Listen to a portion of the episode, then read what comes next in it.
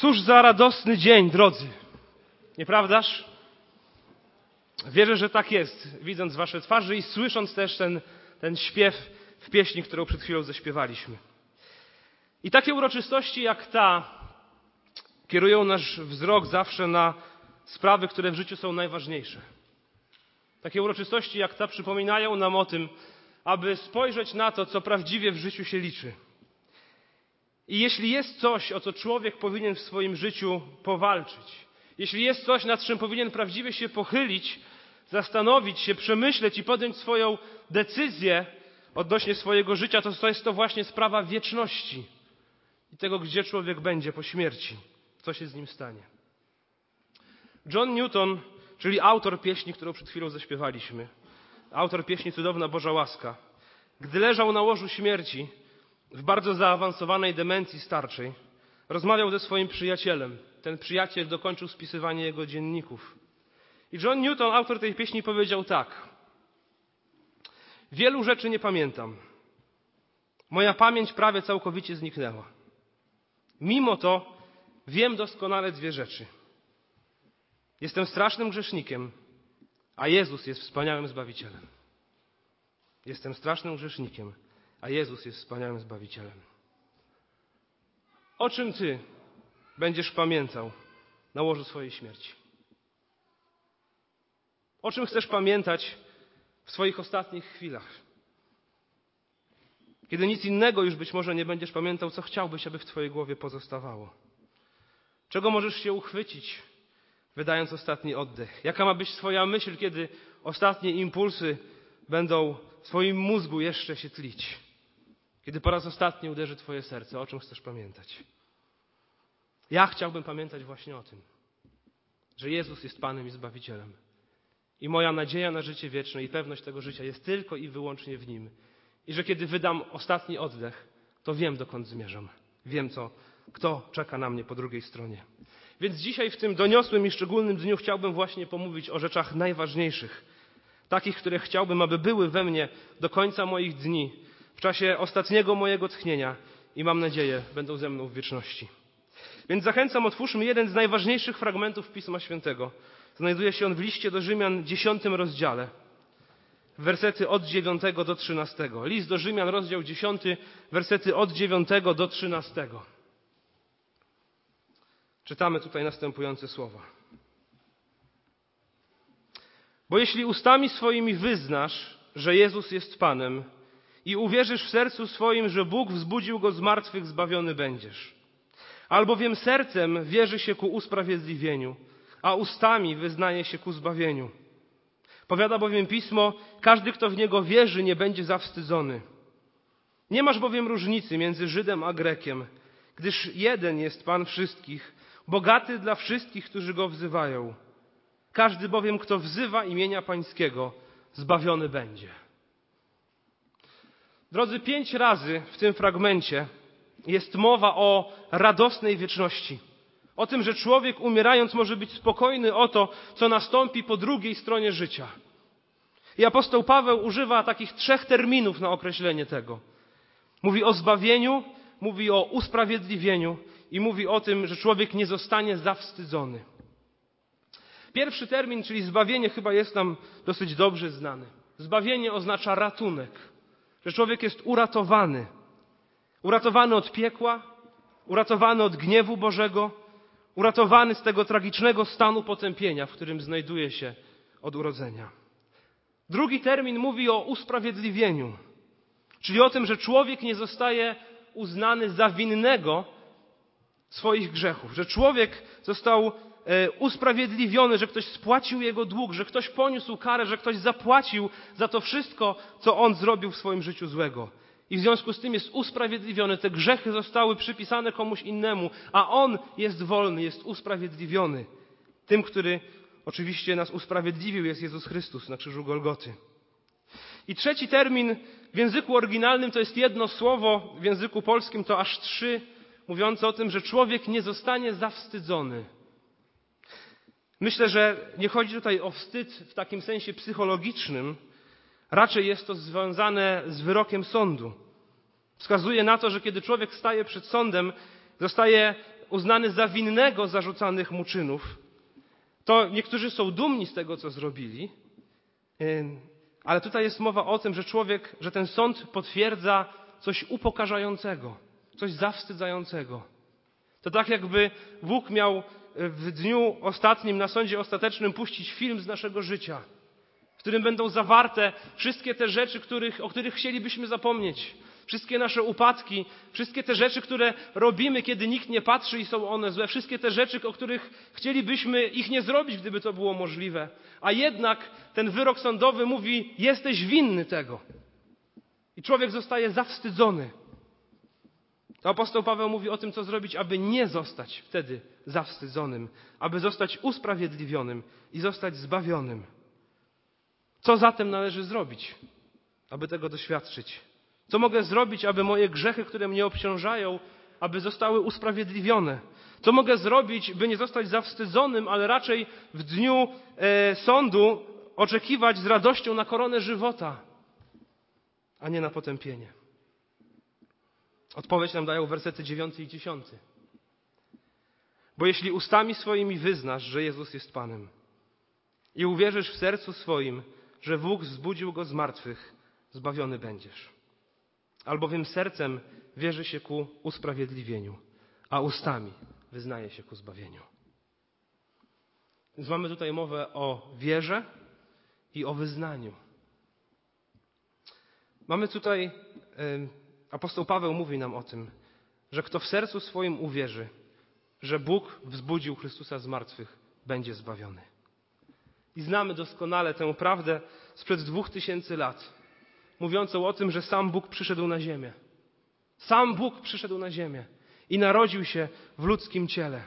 Żył w pełni ludzki i w pełni boski. Żył doskonałym życiem, życiem bez zarzutu, bez jakiegokolwiek błędu, bez jakiegokolwiek grzechu, bez jakiegokolwiek przewinienia. Przyszedł Jezus Chrystus, aby wypełnić proroctwa, które mówiły o nim od wieków. Przyszedł, aby przynieść Królestwo Boże na świat. Przyszedł, aby pokazać nam, jaki naprawdę jest Bóg. Przyszedł, aby wypełnić żądania prawa Bożego odnośnie codzienności człowieka. Wszystko to dokonał Chrystus, po co przyszedł na świat. Ale został też oskarżony o rzeczy, których nie uczynił. Został niesprawiedliwie skazany, a następnie został ukrzyżowany i umarł nie za nasze, nie za swoje, ale za nasze grzechy. Umarł, doświadczając jako człowiek oddzielenia od Boga, wołając: Boże mój, Boże mój, czemuś mnie opuścił. I w swoim ostatnim istnieniu powiedział: Wykonało się. Dokonałem tego, czego miałem dokonać. Zbawiłem grzeszników. Prawdziwie umarł i został złożony w grobie, jednak po trzech dniach powstał do życia. I żyje i króluje. I nie jest to bajka, i nie jest to mit. Ale najprawdziwsza prawda, której chwytają się ludzie na całym świecie od dwóch tysięcy lat. Piszą o tym naoczni świadkowie. Jego najbliżsi współpracownicy, apostołowie przekazali nam to w, i zawiera się to w tej księdze. Wszyscy oni w zasadzie zginęli bardzo trudną, męczeńską śmiercią, bo nie wyparli się Jego zmartwychwstania, bo byli gotowi oddać swoje życie za tę prawdę, która mówi, że Jezus naprawdę umarł i naprawdę zmartwychwstał. Chrześcijanie przez pierwsze dwa wieki w różnym stopniu nasilenia doświadczali okrutnego prześladowania właśnie za tę prawdę, że Jezus zmartwychwstał. I przekazywali kolejnym pokoleniom wieść o Jego zmartwychwstaniu. Bo obok zmartwychwstania nie da się przejść obojętnie. Możemy uznać, że jest to kłamstwo, że jest to zmyślone. Wtedy nie ma żadnego znaczenia dla naszego życia od kłamstwa, jakich wiele w historii. Możemy uznać to za spisek, że oni się zmówili, aby, aby poświadczać nieprawdę. Ale jeśli byłoby to kłamstwo, albo jeśli byłby to spisek, to czy faktycznie wszyscy oni daliby się zabić za tę prawdę? Jeśli był to spisek, dlaczego wszyscy zginęli, umierali w wielkiej biedzie i w pohańbieniu i nikt z nich nie walczył o władzę, a po to przecież są spiski. Wszyscy oni żyli bardzo skromnym życiem do ostatnich chwil, zginęli śmiercią męczeńską i nie wyparli się tego, że prawdziwie widzieli Jezusa zmartwychwstałego. Więc wierzę, że jest to prawda, obok której nie da się przejść obojętnie. Jest to prawda, w której Bóg wzywa nas do tego, byśmy się nad tym pochylili, byśmy zbadali tę sprawę, zapoznali się ze świadectwem naocznych świadków tego, kim był Jezus i czego dokonał. I można to przyjąć i w to uwierzyć. A kiedy się w to uwierzy, pojawia się jeszcze druga rzecz, o której mówi werset dziewiąty i dziesiąty. Albowiem sercem wierzy się, w co wierzy się? W to, że Bóg wzbudził Chrystusa z martwych, wierzy się ku usprawiedliwieniu, a ustami wyznaje się ku zbawieniu. Czymże jest to wyznanie? Bo jeśli ustami swoimi wyznasz, że Jezus jest Panem, że Jezus jest Panem. Więc najpierw jest wiara, wiara w to, że to, co Jezus o sobie powiedział, jest prawdą, wiara w Jego zmartwychwstanie, że On prawdziwie żyje i króluje, a następnie jest wyznanie, Jezus jest Panem. Jezus jest Panem. To najważniejsze zdanie, jakie człowiek może wypowiedzieć w swoim życiu. Jeśli wypowiada je z wiarą i ze zrozumieniem tego, co mówi, to jego życie często wywraca się do góry nogami. Wraz z tym wyznaniem Jezus jest Panem zmieniają się ludzkie priorytety, zmieniają się ludzkie nawyki, ludzkie zachowania, ludzkie relacje i na to wszystko wpływa to jedno zdanie, które człowiek wypowiada z wiarą, mówiąc: Jezus jest Panem. A jeśli po tym wyznaniu w życiu człowieka niewiele się zmienia, to być może nigdy ono nie było prawdziwe. Bo zrozumienie tego, że Jezus jest Panem, sprawia, że człowiek chce zupełnie inaczej poprowadzić swoje życie. Jezus jest Panem. Kyrios Jezus. Pierwotnie to brzmiało Kyrios Jezus. Jezus jest Panem. Słowa, które dla nas dzisiaj być może niewiele znaczą. Stały się tak po prostu, słyszymy je bardzo często. Jezus jest Panem. Mnóstwo ludzi może to wypowiedzieć swoimi ustami. Ale w czasach, kiedy apostoł Paweł spisał ten list, wraz z wypowiedzeniem tych słów, szły bardzo poważne konsekwencje. Jeśli ktoś był Izraelitą z pochodzenia, był judaistą z wyznania, to przez gardło by mu nie przeszło zdanie Jezus jest Panem. Dzisiaj zresztą podobnie. Dlatego, że słowo Pan w Starym Testamencie jest równoznaczne ze słowem Bóg. Słowo Pan to synonim Boga, a nie można kogoś nazywać Bogiem, jeśli on nie jest Bogiem, bo byłoby to bluźnierstwo. Bo nazywanie kogoś Bogiem jest związane z czcią dla tej osoby i z poddaniem swojego życia tej osobie, z zupełną zmianą perspektywy na tę osobę. Więc nie mógł ktoś taki powiedzieć, Jezus jest Panem, bo to by oznaczało, że faktycznie jest On Bogiem, że ja Jemu będę oddawał cześć. Jeśli ktoś był obywatelem rzymskim, również słowa Jezus jest Panem nie przechodziły mu przez gardło, bo dokładnie takie samo zdanie ze zmienionym podmiotem było maksymą każdego Rzymianina który wypowiadał regularnie słowa Cezar jest Panem, Kyrios Kajsar. Więc jeśli powiedział, że to Jezus jest Panem, to odmówił Cezarowi boskiej czci. To zadeklarował swoje posłuszeństwo Jezusowi. To zadeklarował swoją służbę Jezusowi. To powiedział, że ten Cezar ma zupełnie wtórne miejsce wobec Jezusa, który zajmuje pierwsze miejsce w jego życiu. Więc słowa Jezus jest Panem wraz z wypowiedzeniem ich wiązały się z tym bardzo poważne konsekwencje. Jeden z chrześcijańskich męczenników II wieku, którego historię dosyć dobrze znamy, miał na imię Polikarp, był uczniem Jana Ewangelisty, tego, który spisał pięć ksiąg Nowego Testamentu. Przez wiele lat był przywódcą kościoła w Smyrnie. Gdy był w bardzo podeszłym wieku, mógł mieć nawet około stu lat, został ujęty przez władzę i zaprowadzony do Koloseum, by tam go stracić. Jedyne, co miał zrobić, aby uniknąć swojej śmierci, to powiedzieć słowa Cezar jest Panem. I przesłuchujący go urzędnik rzymski powiedział tak. Jaką krzywdę może ci wyrządzić powiedzenie słów Cezar jest Panem? Jeśli tylko to powiesz, wyjdziesz na wolność. Jednak wedle zapisów wczesnochrześcijańskich Polikarp odpowiedział następująco. Służę mu już 86 lat, a nic złego mi nie uczynił Owszem, dobrodziejstwami mnie obsypywał. A Ty chcesz, abym lżył i znieważył tego Pana i Boga mojego, Jezusa Chrystusa? Sędzia surowiej powtórzył swój rozkaz, ale Polikarp odpowiedział łagodnie: Udajesz, jakobyś mnie nie znał i nie wiedział, kim jestem, a jestem chrześcijaninem. Służę Jezusowi. I został skazany, mając około stu lat, na śmierć przez spalenie. Słowa Jezus jest Panem mają ogromne znaczenie.